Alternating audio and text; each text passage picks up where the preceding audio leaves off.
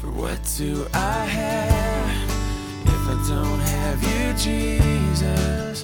What in this life could mean anymore? You are my rock, you are my glory.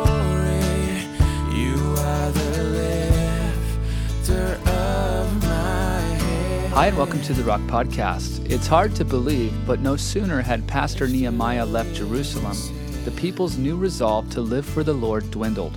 In a matter of a few years, moral and spiritual compromise began to creep back in, and soon Jerusalem was back doing the very things that had brought on the former tragedy. Nehemiah returns to find Israel backsliding and immediately takes action to bring restoration. Let's join Pastor Ross now with a message entitled Getting Back on Track.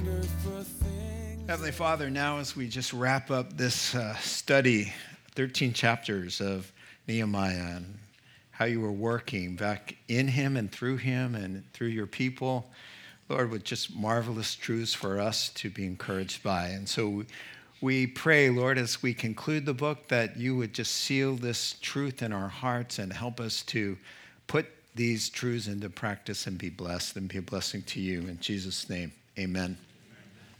Most of you know that we spent uh, about four years uh, living in Kanazawa, Japan, uh, as missionaries there when the kids were really uh, babies, really, and their first memories were there. In fact, PJ, our youngest, was born in Japan. And, and so we saw a lot of the country uh, while we were there during those years.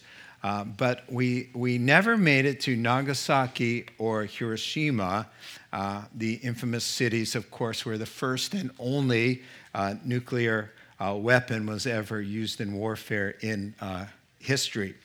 Uh, back in 1945, of course, the first it was Hiroshima in the way the Japanese would say it, August 6th, and then August 9th in Nagasaki um, and uh, obliterated those cities. Uh, six days later, Japan effectively um, really surrendered and effectively ended World War II, and thus many uh, historians say saved maybe triple the amount of lives that were lost uh, by ending World War uh, too in that way. Uh, one of the reasons we didn't bring the kids to uh, visit those two sites were obviously, I, I, mean, uh, here kids, you know, they're just little toddlers, and here's where you know a, dro- uh, a bomb was dropped, and you know, so there was really no pull for us to go there. We were always with our kids. Um, and so we didn't go there. Here's a slide of how uh, what happened as a result, and just just devastated there. Uh, that's Nagasaki. And then uh, let me show you 70. What is it? 76 years later uh, now. What it looks like. Yeah, not bad resolve there. Uh, there's an, I think there's one more picture, maybe not. Is not the only picture that I sent over there? But it, it, it is a, a, a beautiful uh, city and it's been restored uh, quite nicely. Well, thank you for that slide. I was thinking about uh, the overarching theme of Nehemiah uh, as we conclude tonight with chapter 13. Uh, Jerusalem was obliterated by a world superpower, the Babylonians. Of course, you remember and recall that. And, and Jerusalem, the capital city of the Promised Land, was obliterated, I think, really much like uh, the picture that you just saw, just a small, smoldering pile of rubble. Uh, it's even described that way. With no life, I mean, Babylon came in and leveled the place and took the people out and exported them to all parts of the Middle East, mostly uh, Iraq and Iran.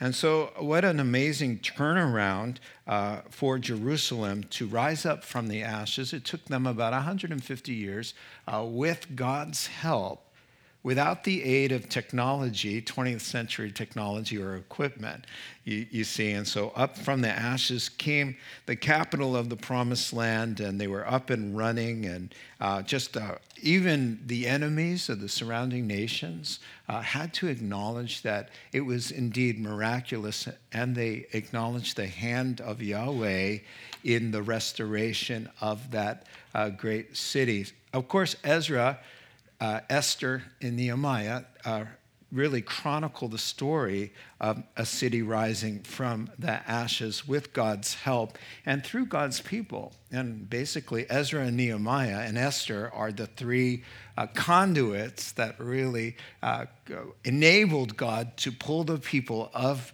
uh, God together and see uh, them do amazing things. And so, uh, in all of that, God's heart has been revealed through this book and through Ezra and uh, Esther. Uh, bombs go off, and we are the building of God. We're called that in the New Testament. And our lives unravel, and sometimes there's a smoldering pile of rubble where we used to have a life or had hopes and dreams. And, uh, and we talked about this last week. I mean, who hasn't experienced the bomb going off, or a phone call, or an email, or a relationship, or a death, or a disease, or a diagnosis? Uh, my word, we're either victimized or we're victimized by our own folly and foolishness. But God stands ready. And what you get out of this book is, is that even when it's your own folly and missteps, that God, the great I am, stands ready to restore, to rebuild, to pick you up out of the smoldering ash pile and heap and fill you again with hope and his goodness and confidence and, and, and, and renew uh, his love uh, for you. And just a beautiful thing. And all he asks for to do this that we've been seeing is a pinch of faith. What did Jesus say? If you had a, just the size of a mustard seed, you know, a mustard seed can go under your thumbnail, you know. He said, if you had that much, you could just move kingdoms. So apparently, uh, we don't have a lot. uh, and so, uh, yeah, we think we do, but I, I, mean, he's saying you just need a little. And, and not only a, a little bit of faith, but a heart that wants to obey and a willing spirit. You know, those are the ingredients for God to be able to rebuild and to restore what, you know, the enemy has uh, plundered. And so, well, tonight, now we're going to take a look. Uh, Israel has had those three ingredients. Well, they had them temporarily. For 12 years, Nehemiah was there, and they had a little bit of faith, and they had a heart that obeyed, and they renewed their vows, and they had a willing spirit. But guess what? We're going to find out tonight that Nehemiah's job was done and he wanted to go back after 12 years of doing this project. He wanted to go back to Persia, back to his where he's from, his home. I mean, and to his job, where he served the king of Persia, who was really occupying even Israel and the then known world, right? But what happened while Nehemiah was gone? Out of sight, out of mind. And with Nehemiah, who was sort of the, the head pastor over the reforms, uh, as soon as he was gone, things began to deteriorate. And chapter 13 is the, the story of him coming back now and finding it back to spiritual backsliding, the very thing that caused the chastisement and the, the bringing of God's enemies into Jerusalem to obliterate the place. They're already, they've been restored. And, and, and, they're already acting in ways that brought the disaster on them in the first place. Some people uh, are slow learners. And tonight uh, we're going to see now what Nehemiah comes and how he's going to restore them yet again, one more time, back to the straight and narrow path. Let's start out with first three verses. On that day, the book of Moses, that would be Deuteronomy, uh, chapter 23, was read aloud in the hearing of the people, and there it was found written in chapter 23. So the book of Moses basically is Deuteronomy, plus the, some other of the opening uh, books in the Bible. But book of Moses, Deuteronomy, and in chapter 23, they found written that no Ammonite or Moabite should ever be admitted into the assembly of God, which is not a denomination uh, back in the day. but it is where the assemblies of God got their title from because that also means church. It's the Hebrew word for church. For the Greek word ecclesia, called out ones, it's the same understanding. So, uh, no, no Ammonite, no Moabite, the former, the, the, the, current enemies of Israel, was allowed in the congregation. I'll explain what that means. Because they had not met the Israelites with food and water, but had hired Balaam a sorcerer to call a curse down on them. And by the way, our God, however, turned that curse into a blessing. I love that little, by the way, that didn't go very well for Balaam.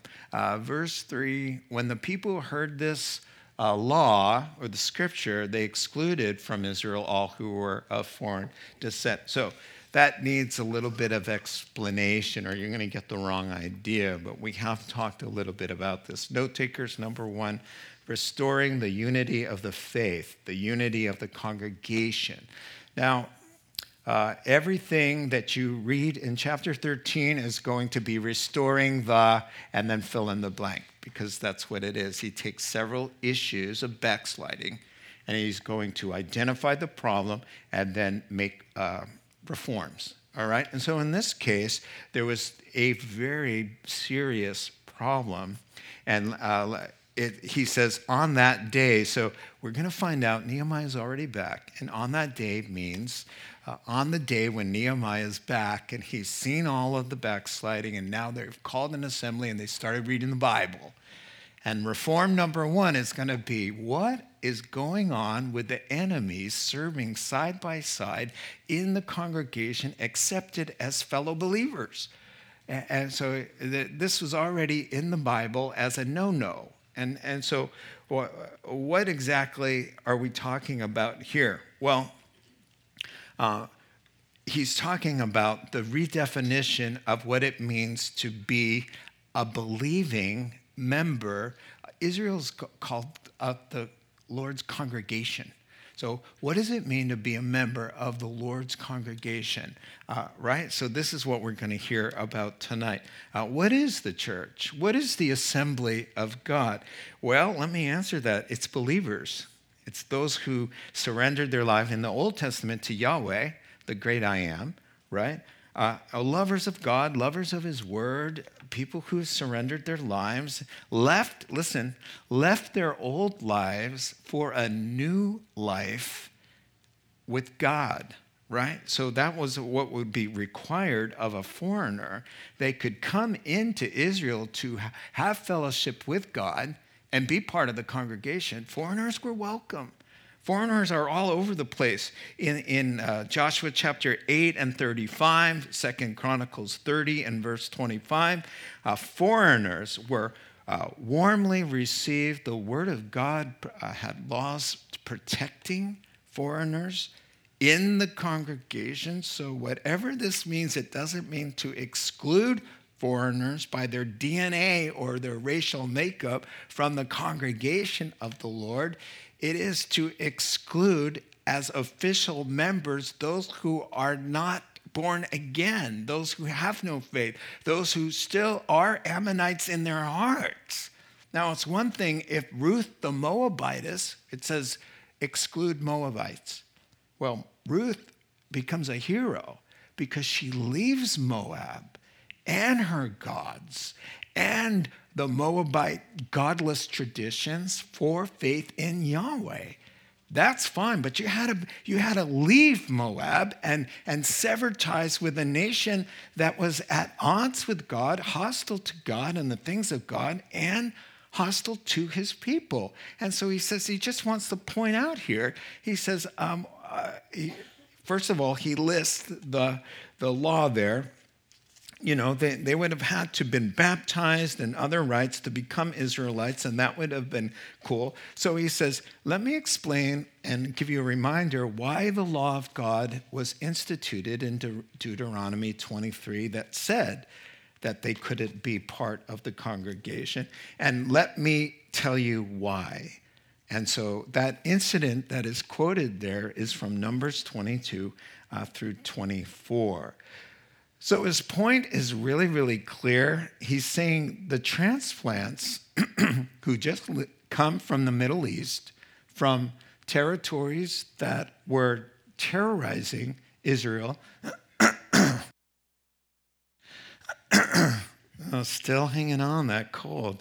Uh, these nations that were supporting terrorism were sending people and they live in Jerusalem. And the Jews were saying, okay, you live in Jerusalem, you can be part of the congregation. And they held official uh, places. And, and they were sat on boards and they were on platforms and they were making influential decisions.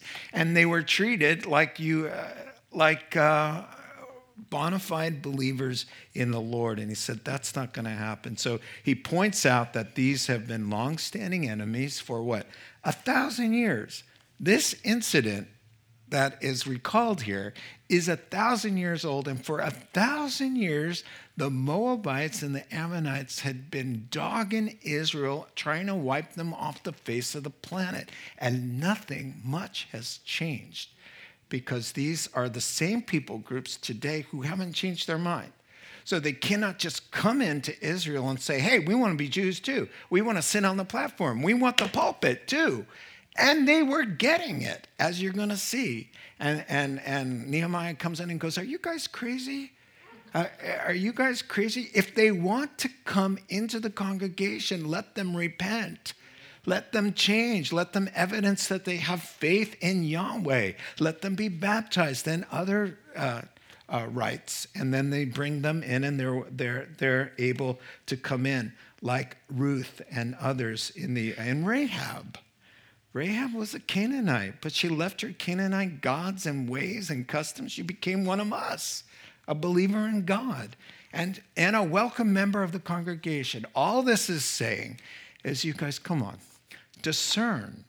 Discern. You cannot, that would be like hiring non Christians uh, just because they're good at singing and playing the guitar to lead God's people into God's presence to have a non Christian, unbelieving guy who, who's living with his girlfriend and smoking pot and, and doing these things and saying, I'm not even sure there is a God. But you hire him in as a member of the congregation and let him lead and, and kind of exhort from the platform. That's what we're talking about. That would be crazy. Oh, oh, but we're doing that. And that happens in this county and it happens in this state, right? And, and why? Who's behind this? Uh, the devil wants to obliterate the faith and the unity of what the people of God are. And so he's going to say, well, slip in some terrorists, slip in some unbelievers, slip in some pot smokers. Uh, you know, so what? He's living with his girlfriend and he doesn't believe in God. Him, put a guitar in his hand. Have you heard him play? Oh, he's awesome. You know, my word, people. That's what Nehemiah is going to blow a few head gaskets in the chapter, and I'm feeling it right now. All right, do you understand what's going on here? Let's continue on then. Four through seven. Before this, Eliashib, the priest, had been put in charge, he's a high priest, by the way, put in charge of the storerooms of the house of our God. He was closely associated with Tobiah. Tobiah is like the devil in Nehemiah. He's, he's a terrorist and he's a bad guy, he's a villain.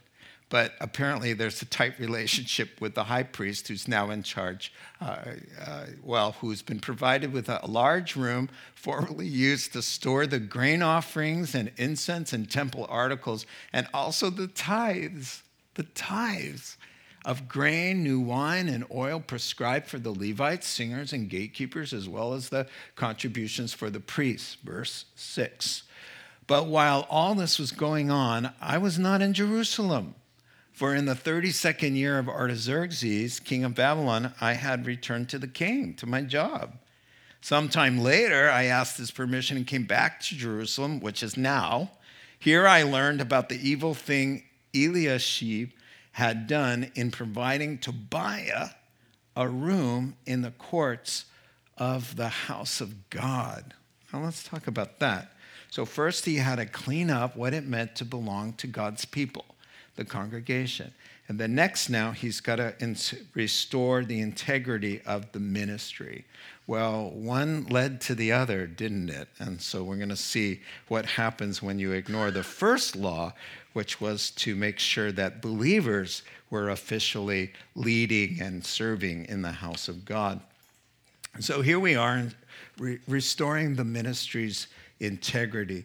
Um, so, what's going on here? So, there's an unholy alliance between um, a high priest and a bad guy, and it involves finances of the church. And so, really, what you have here is an ancient uh, scandal, uh, a church scandal that involves finances. And so, uh, two guys who are out of place and doing a lot of damage uh, when it comes. So, how did this monkey business start?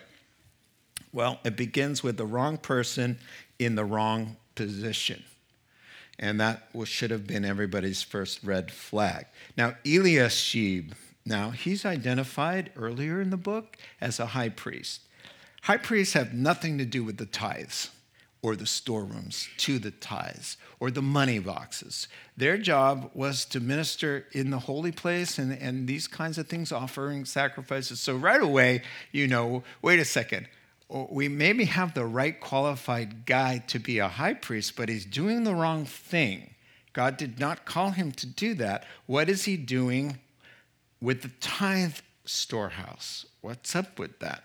And so you've got a problem with that. The Lord has callings and giftings and functions and positions for everybody in the church. He puts pastors where he wants pastors. He puts deacons where he wants deacons. And the deacon better not be a pastor, and a pastor shouldn't be a deacon. And I mean, it's kind of like a body. The eye is an eye. The eye can't be an ear. If the eye tries to be an ear, you're going to be messed up. I promise you that. You, you see?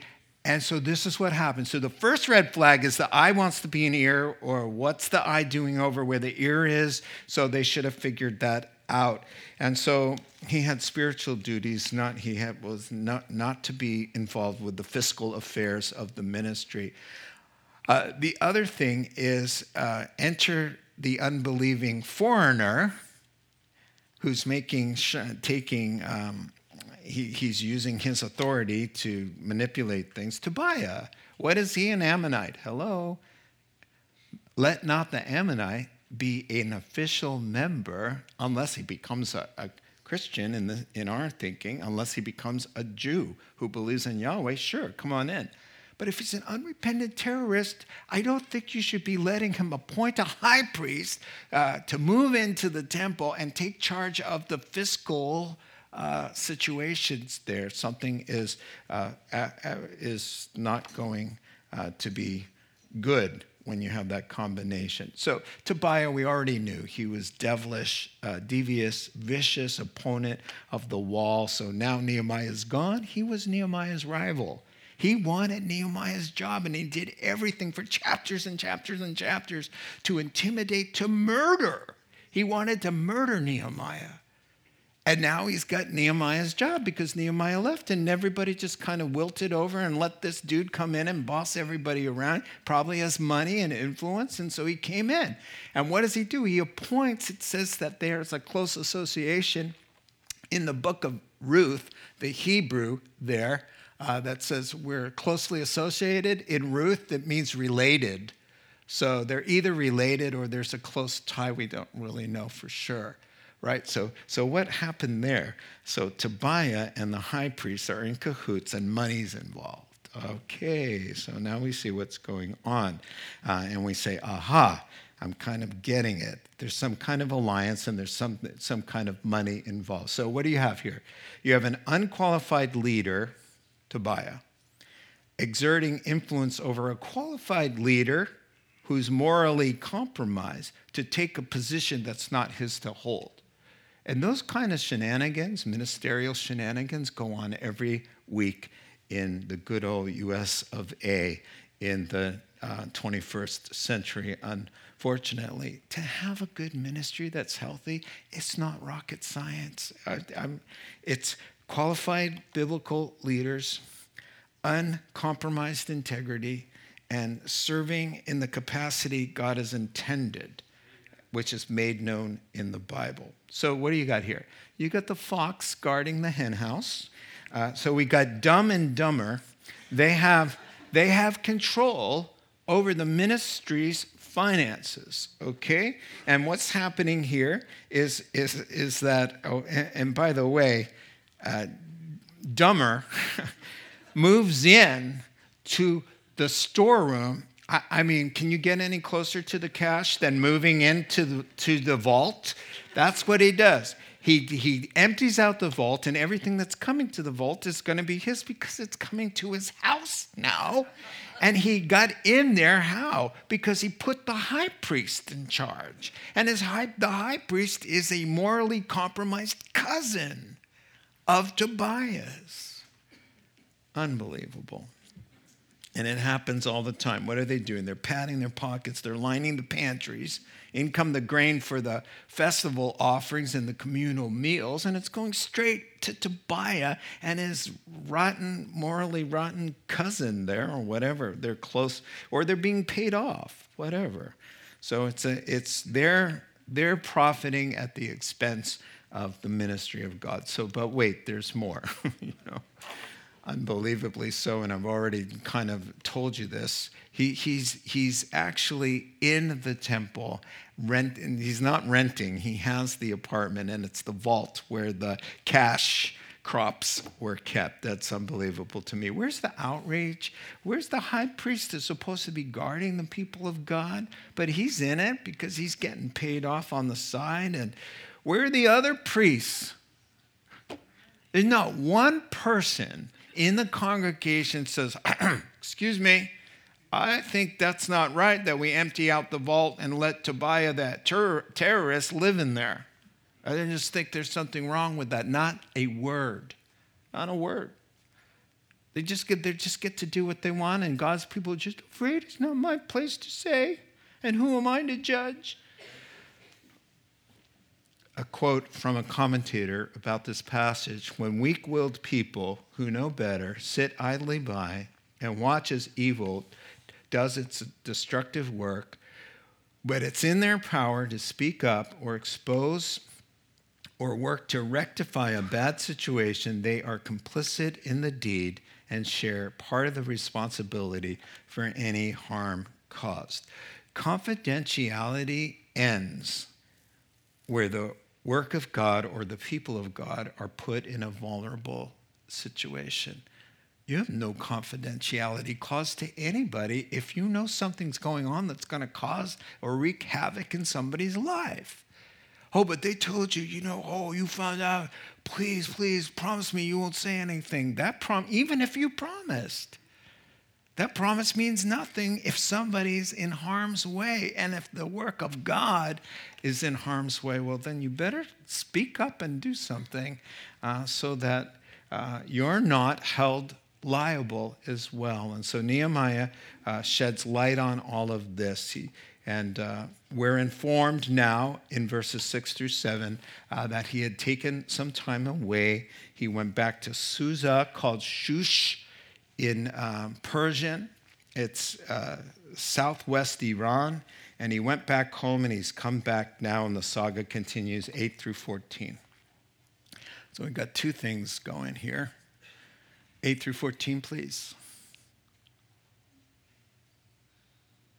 I was greatly displeased and threw all Tobiah's household goods out of the room. I like this guy. I gave orders to purify the rooms, and then I put back into them the equipment of the house of God with the grain offerings and the incense. I also learned that the portions assigned to the Levites had not been given to them. Oh, surprise. I wonder where they were going. Uh, and that all the Levites and singers responsible for the service had gone back to their own fields. You've got to make a living somehow. Verse 11 So I rebuked the officials and asked them, Why is the house of God neglected? Then I called them together and stationed them at their post. Verse 12 All Judah brought the tithes of grain, new wine. Tithes means 10%. It was kind of the law of the, the land. Support the ministry with a tenth of what God gives you. Grain, new wine, and oil into the storerooms. I put shal- Shelemiah, Shelah, Shelah, Shelah, yeah, him, the priest, Zadok the scribe, and a, and a Levite named Pedaiah in charge of the storerooms and made Hanan, son of Zachar, the son of Mattaniah, their assistant because these men were considered trustworthy. They were made responsible for dis, dis, distributing the supplies to their brothers. Remember me for this, O my Lord, and do not blot out what I have so faithfully done for the house of my God and its services. All right, 8 through 14. Let's take a look at this. The saga continues. Uh, still restoring the integrity of the ministry, now it's time to act. And uh, Nehemiah is a man uh, of courage, and he's not just a man of words. He, he puts uh, his uh, life into action. So, a real leader, they know the Word of God, they have a heart for the Lord and a love for His work, and, and encouraged to do the work of leading. Uh, the New Testament exhortation for leaders is fight the good fight. It, you just take a look at what this guy has to do as a pastor of the congregation of the people of God. And so it's a fight indeed. So he finds out Tobiah is living in the temple and that the Levites and the staff of the church or the ministry in our mind are not being paid, so they had to go back to their jobs to support themselves. They're not supposed to work. The Levites were not supposed to work, commanded by God uh, that his people would support them with a tenth of all of their um, incomes, as it were. And so that wasn't happening because it was going to Tobiah and his high priestly uh, cousin and probably a few others. Uh, so it says that Nehemiah found this out and he was greatly displeased.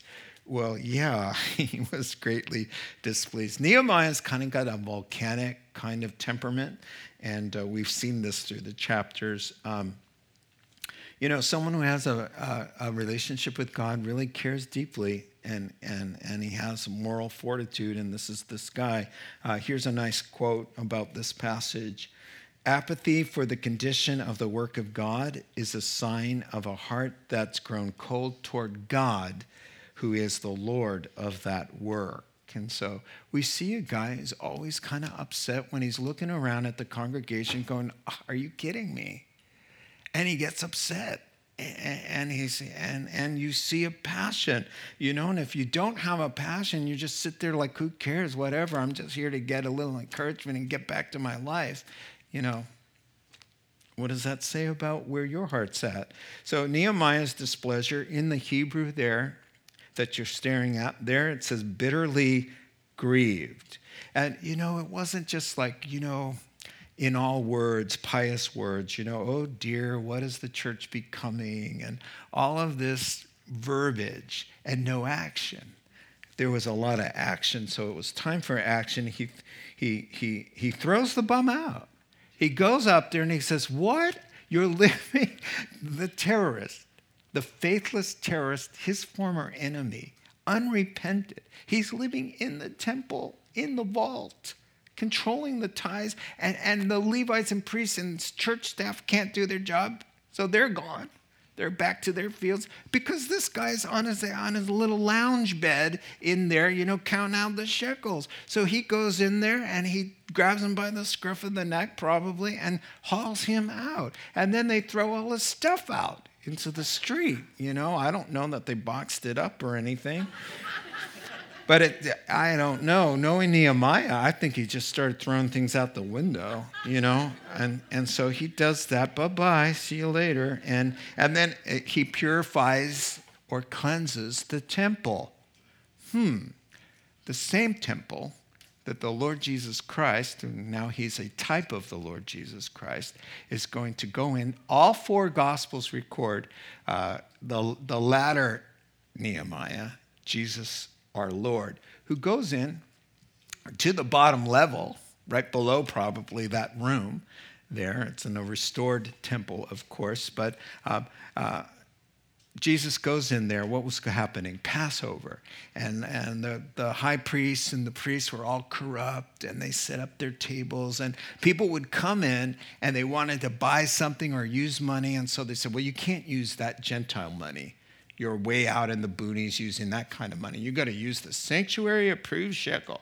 So you got to trade in your money for the Jerusalem blessed money, right? And, and we're just going to charge you a mere 45% or whatever it's going to be, right? And so Jesus walks in on this where uh, somebody would come from the countryside for Passover, they bring their lamb.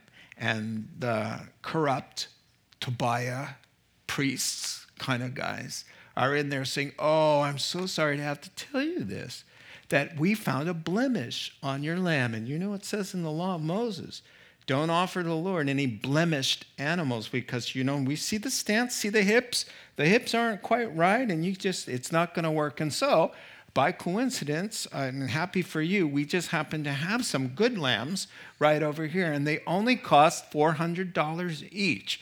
And so that kind of thing was going on. Jesus went in there and he turned, flipped over all their tables. He made a cord, out of cords, he makes a whip, and he drives the animals and those acting like animals out.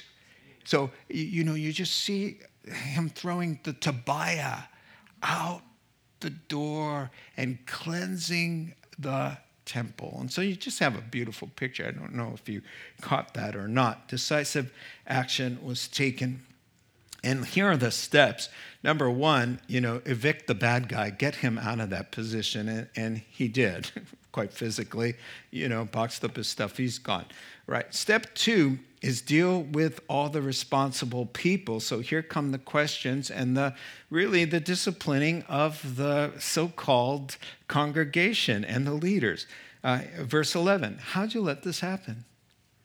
How did you let this happen? What have you guys done here? Where were you? How could you neglect God's work? So, you know, the people who kind of allowed it to happen had to, had to be dealt with. They had to be kind of censored in a way or disciplined. Uh, number three, call to action. He fires Tobiah's high priest cousin, e- Eliashib, right? He fires that dude. Uh, first of all, he didn't belong in the position. He never did, right? He's unqualified.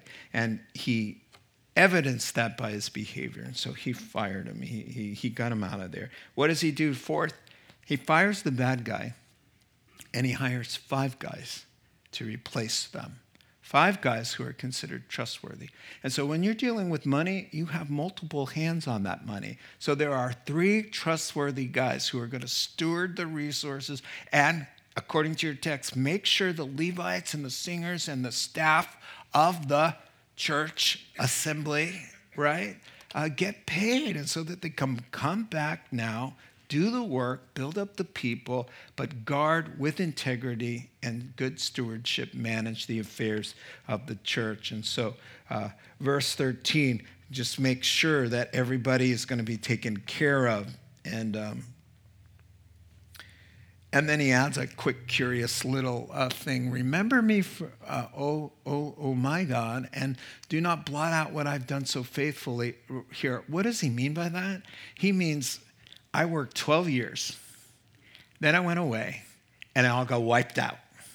So he's saying, let not my work before you, God, be just like that, wiped out. I don't want to see all my efforts uh, just disappear and be blotted out, sort of what happened here. Uh, don't let that happen to me uh, at all in your sight. And so we move on here. 15 through 18, continuing on.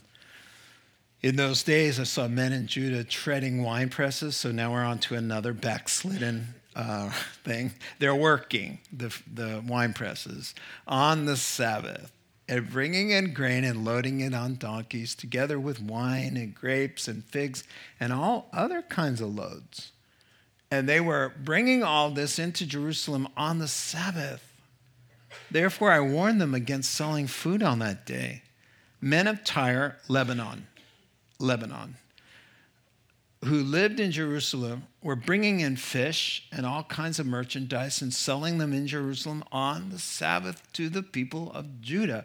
I rebuked the nobles of Judah and said to them, What is this wicked thing that you're doing, desecrating the Sabbath day? Didn't your forefathers do the same thing so that our God brought all this calamity upon us and upon this city? You're doing the same thing again, and you're going to cause the same kind of uh, tragedy. Now you are stirring up more wrath against Israel by desecrating the Sabbath. And so we've restored the unity of the faith of the congregation, we've restored the integrity of the ministry by uh, removing the bad eggs and hiring some uh, trustworthy men. And now he's going to restore a proper, holy work ethic of God's people. In other words, um, priorities. It's not going to be about believers, it's not all about personal gain or your careers or how you're going to get by or material needs. Um, it's very important to God that we trust Him and not uh, have money as our uh, career as our master, but Him. So, one of the Ten Commandments, just a quick overview, uh, is that we should get that Israel needed to keep uh, the Sabbath day holy. Now, for us, that's fulfilled in Christ, and the New Testament tells us so. Don't let anybody give you a hard time about a Sabbath day because uh, in Christ we have that Sabbath rest. Uh, there are some principles that carry over, I believe, and we've talked about that before. Uh, but originally, he's saying, show yourself different than everybody else on the face of the earth, that you have a God in heaven who, who takes care of you and provides for you. You're not supposed to be just about the rat race, all right? So I want you to take a day, okay, the seventh day, and, and Sabbath means to cease. and I want you to take the day off and worship and reflect and share my love and enjoy one another and that kind of thing because that's what life is about. It's not about running out and trying to uh, make money, make money, make money. It's about uh, living in relationship with God. And so uh, they were forbidden to work, but it wasn't just a negative uh, thing, it was to a positive, joyous kind of uh, celebration of that day uh, just saying money's not your God and that God will provide for us. So, sure enough, Nehemiah returns, but they had vowed, they had already vowed, we're not going to ever work on the Sabbath, and we're going to shut the gates. Nobody's going to come in and, and sell us anything. We promise. And they all signed. Remember, they all signed that thing. And, and, and Nehemiah comes back, and they're up to their uh, old tricks again. So, sure enough, somebody's treading uh, that's the way they did it with their bare feet. And he's looking around and he sees people walking in circles in their big wine vats, and they're crushing the wine, working on the Sabbath. And just, you know what? We need to get ahead. We need to get ahead. And who cares what God says? You know, I need money, you know? And so uh, he tells them, hey, knock it off, you know? And then they open up the gates, and here's the way they want to sin pretty, meaning they want to sin technically without sinning, right? So here's what they're going to do uh, they open up the gates, and we talked about this last time. They let the foreigners, the Gentiles, come in with all their fresh fish. And by the way, the, the fish are sardines there, and you, they're hard to come by. They pack them in salt by the sea from Lebanon. And they bring them in there, and the Jews just love them. And so the fresh fish came in and building materials and, and all kinds of goods, as you see in your text. And here's how they justified breaking the Sabbath uh, We're not working, they're working. We're just buying what we need. You got a problem with that? Yeah, he had a problem with that because there's always a way for the flesh to find out how to do the thing that God has forbidden you to do without really looking like you're doing anything wrong. And there's so many ways to do that. It's just terrible, you know, letting selfish ambition and business goals replace your life with God. And all people are going to say is, wow, what a hard worker. And you're going to look industrious. Oh, wow, look at you. People are going to applaud you, and you're sinning. Because you threw God under the bus, all kinds of forms of ministry under the bus supporting God's word, uh, work, all you do is care about you, you, you, and getting ahead, ahead, ahead. But you look pretty good on the outside, and this is what they're doing. Look, we're not working. We're not working technically. Falling in love with a nice, responsible, attractive unbeliever. Who is going to have a problem with that in the world? You're going to just look like, oh, look at that, especially if the person is beautiful and has a little bit of money and is a nice person. Who cares that they are not technically a believer? So you, you are sinning, but oh, in a pretty way, in a way that the world just says, hey, two thumbs up. You know, the guy who's more forgiving than Jesus and smarter than the Apostle Paul. You look so good, but you've, you know, brought in the gospel to the cheers and the applause of people in the world. But you're sitting, right? But not technically, right? Because everybody's just saying, hey, look at how kind and nice and tolerant uh, you have become. And so watch that. I just noticed that. He calls it a wicked thing. But would anybody in the world say, you know, he's buying a can of sardines? You're going to call that a wicked thing? How could you do a wicked thing?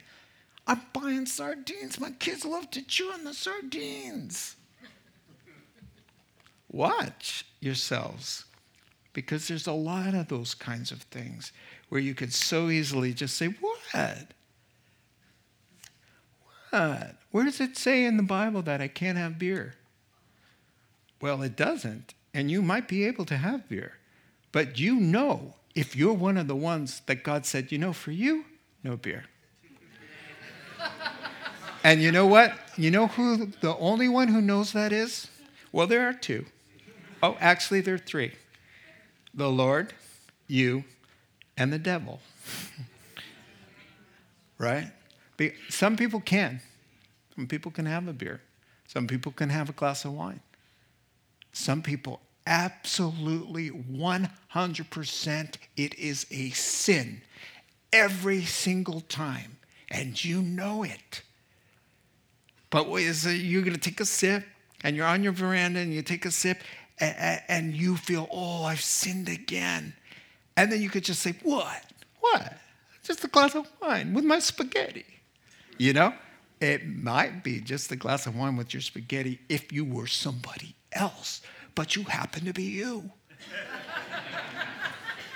with an alcoholic mommy and an alcoholic daddy and an alcoholic predisposition that doesn't set right with you. So God said, you know what? For you, that's a no no. Don't do that. I'm just saying. Moving on. All right, did we do 19? Let's move on. When evening shadows fell, so now it's time to, you know, not just complain about it. Hey, you guys, you know, now he's going to say, let me help you.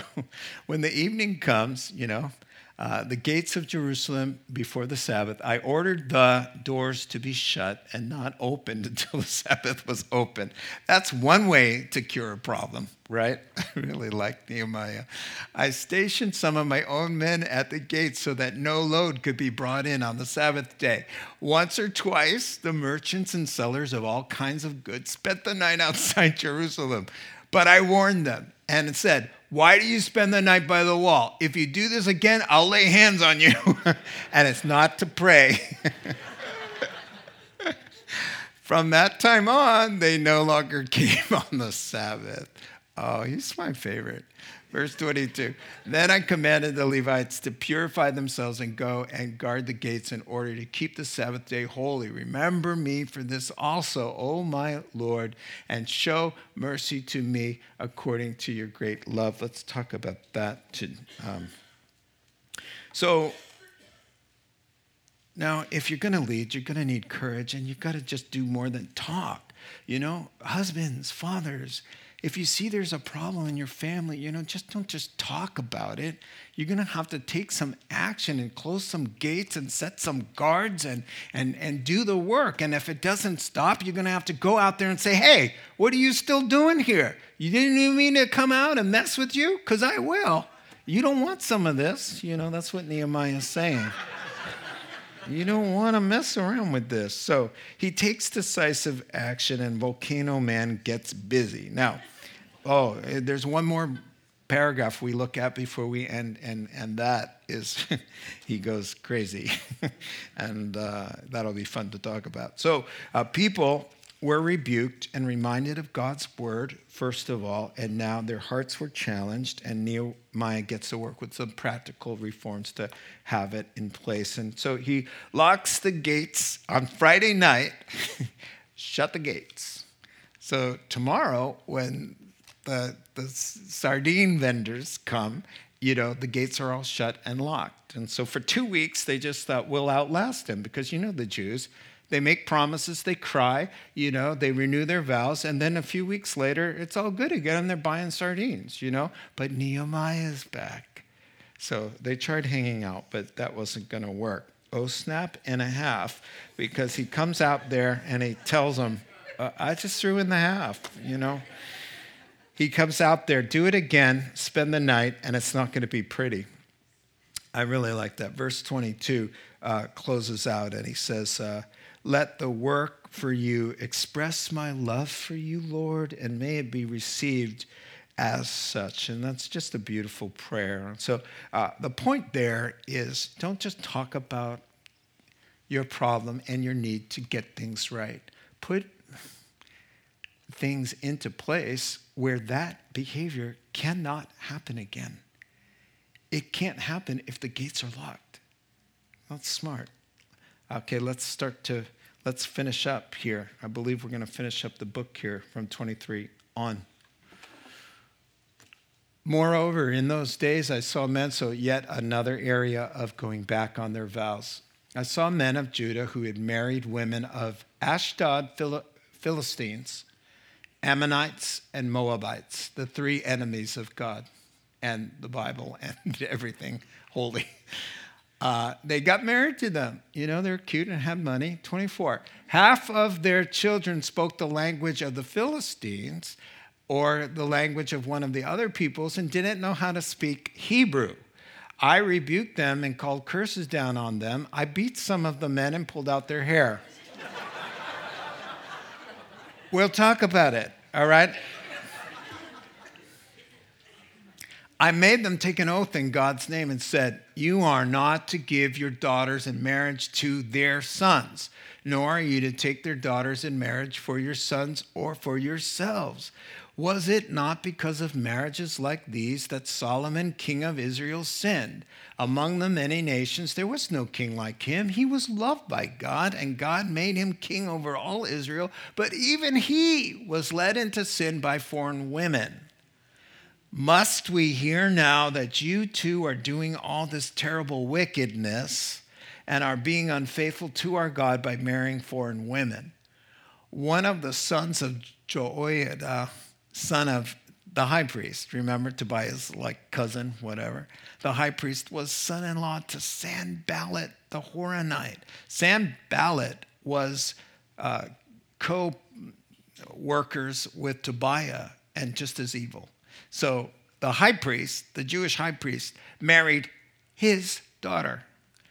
And I drove him away from me. Like, I want nothing to do with you, dude. Remember them, oh my God, because they defiled the priestly office and the covenant of the priesthood and of the Levites. So I purified the priests and the Levites of everything foreign and assigned them duties, each to his own task. I also made provision for contributions of wood at the designed times and for the first fruits. Now, with that, I believe that we have finished the book of Nehemiah. Now, some uh, concluding remarks about this passage. The area now is to restore holiness to the uh, area of the romantic personal lives and marriages of the believers. So, this too was a stated vow in chapter 10 with all of their crying and renewing of their vows two chap- three chapters ago. Uh, they said, Oh, we'll never do that anymore. Now, marriage really within the faith is more important than anybody really realizes. A, the destiny of Judaism was at stake, uh, the line of the Messiah was at stake, and the survival of Israel uh, is on the line. Because marriage to like minded, faith filled people either perpetuated and continued the faith or it brought it to a stop by marrying outside. You marry inside the faith, your children, you pass the faith on to the next generation, and they do the same thing. If you don't have that and you have enough of it, you do not have anything to pass on because, as you see in the text, the children aren't speaking Hebrew. They aren't learning Bible stories because the husband or the wife doesn't want them to go to that temple. They want them to worship Ashdod and the God of the Moabites. And so what happens? Judaism implodes. And if Judaism implodes, Christianity dies. Because Christianity is embryonic Judaism. So if the devil can get in and say, you know, isn't she beautiful? Doesn't he have a lot of money? So what that they're outside the faith and they're unbelievers? You marry to say nothing to, of what happens to your own relationship with God. And then you produce children who don't carry on the faith because they're not raised that way. And so you could have had a disaster with the, and this is what Nehemiah senses. He senses what's on the line, and what's on the line is more than anybody in this room could even imagine. And, and what would happen if, if the line of Jesus Christ was compromised? We'd have no Savior in the world. And why? Because somebody said, What are you going to tell me who I should love and who should love me? The messianic line would come under threat by their marrying out and disseminating the faith in Judaism, just Israel sort of crumbling away.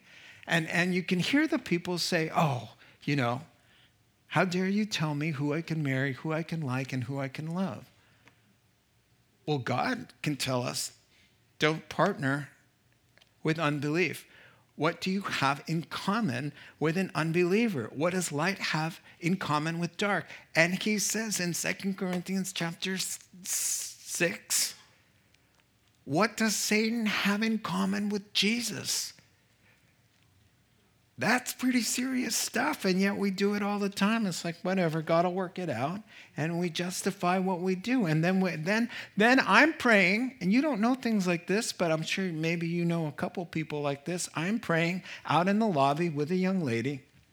This is a while ago, and she's in tears. What's wrong? Pray pray. My parents warned me. My I was raised in a Christian home. My parents told me not to, to date this guy. And I dated him and married him. I love him, but he doesn't know the Lord. Still, we have three little babies. He won't let me even take them to church. He doesn't mind if I leave. But he won't let me take my own kids. And, and she's crying and weeping right out there in this lobby and saying, My mom cried with me and said, You're going to have kids and he's not, and but but he was open. He was open. She's crying, telling me the whole story. At the time I married him, he was open to this and he visited this and he read the book I gave him and all of that, but he changed his mind. And now I'm stuck here and I'm blessed. And I want Pastor Ross pray for me and my children. Right there. Just God just has a plan. He doesn't just say things to just mess everybody up. He's not just trying to get in and cause you some pain. He's trying to save you some pain, and that's exactly what uh, was her life story. Is exactly what was going on uh, there in Israel. So he makes them take an oath, you know, and you know, they, I imagine that they have sort of a town hall meeting where they pull together, Nehemiah is going to lay it out. And he says, Listen, listen, Solomon, and this is a great point. He says, King Solomon, with all that wisdom, wisest guy in the world, but he had trouble applying the wisdom in his own life, which often happens. You, you know, you've got cardiologists who smoke.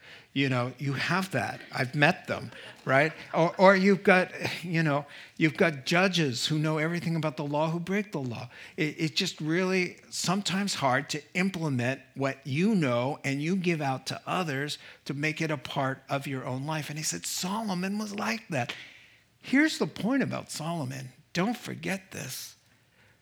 Solomon sinned by marrying foreign wives who led and seduced his heart away from the Lord to their foreign gods. And he worshiped their gods because he was in love with those wives. Israel, for all intents and purposes, was destroyed by it.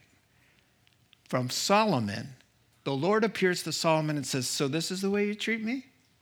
Well, I'm going to rip the kingdom away from you and give it to your uh, subordinate, uh, Jeroboam and the kingdom divides, and there's 200 years of civil war. There's no more Israel because of Solomon and the foreign wives and what happened from that.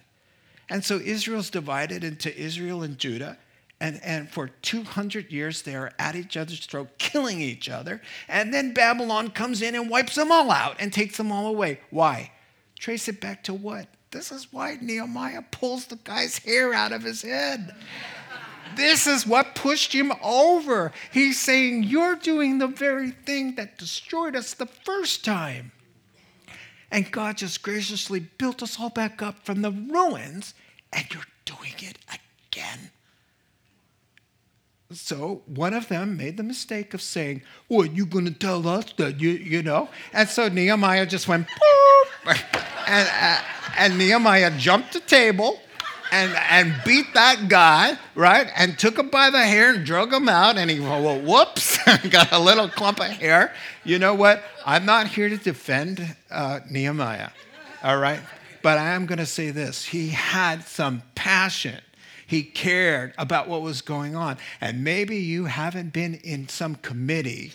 You haven't been at a committee at a Christian high school where there was a confrontation with the Christian high school Bible teacher who was teaching his Bible students in the class at a Christian school about transcendental meditation, about the, the value of Buddhism, and about how uh, Jesus and uh, Muhammad are basically saying the same things. And so parents had to complain, and a pastor had to go and confront, and the pastor's confronting him while the staff of the Christian school and the principals defending him.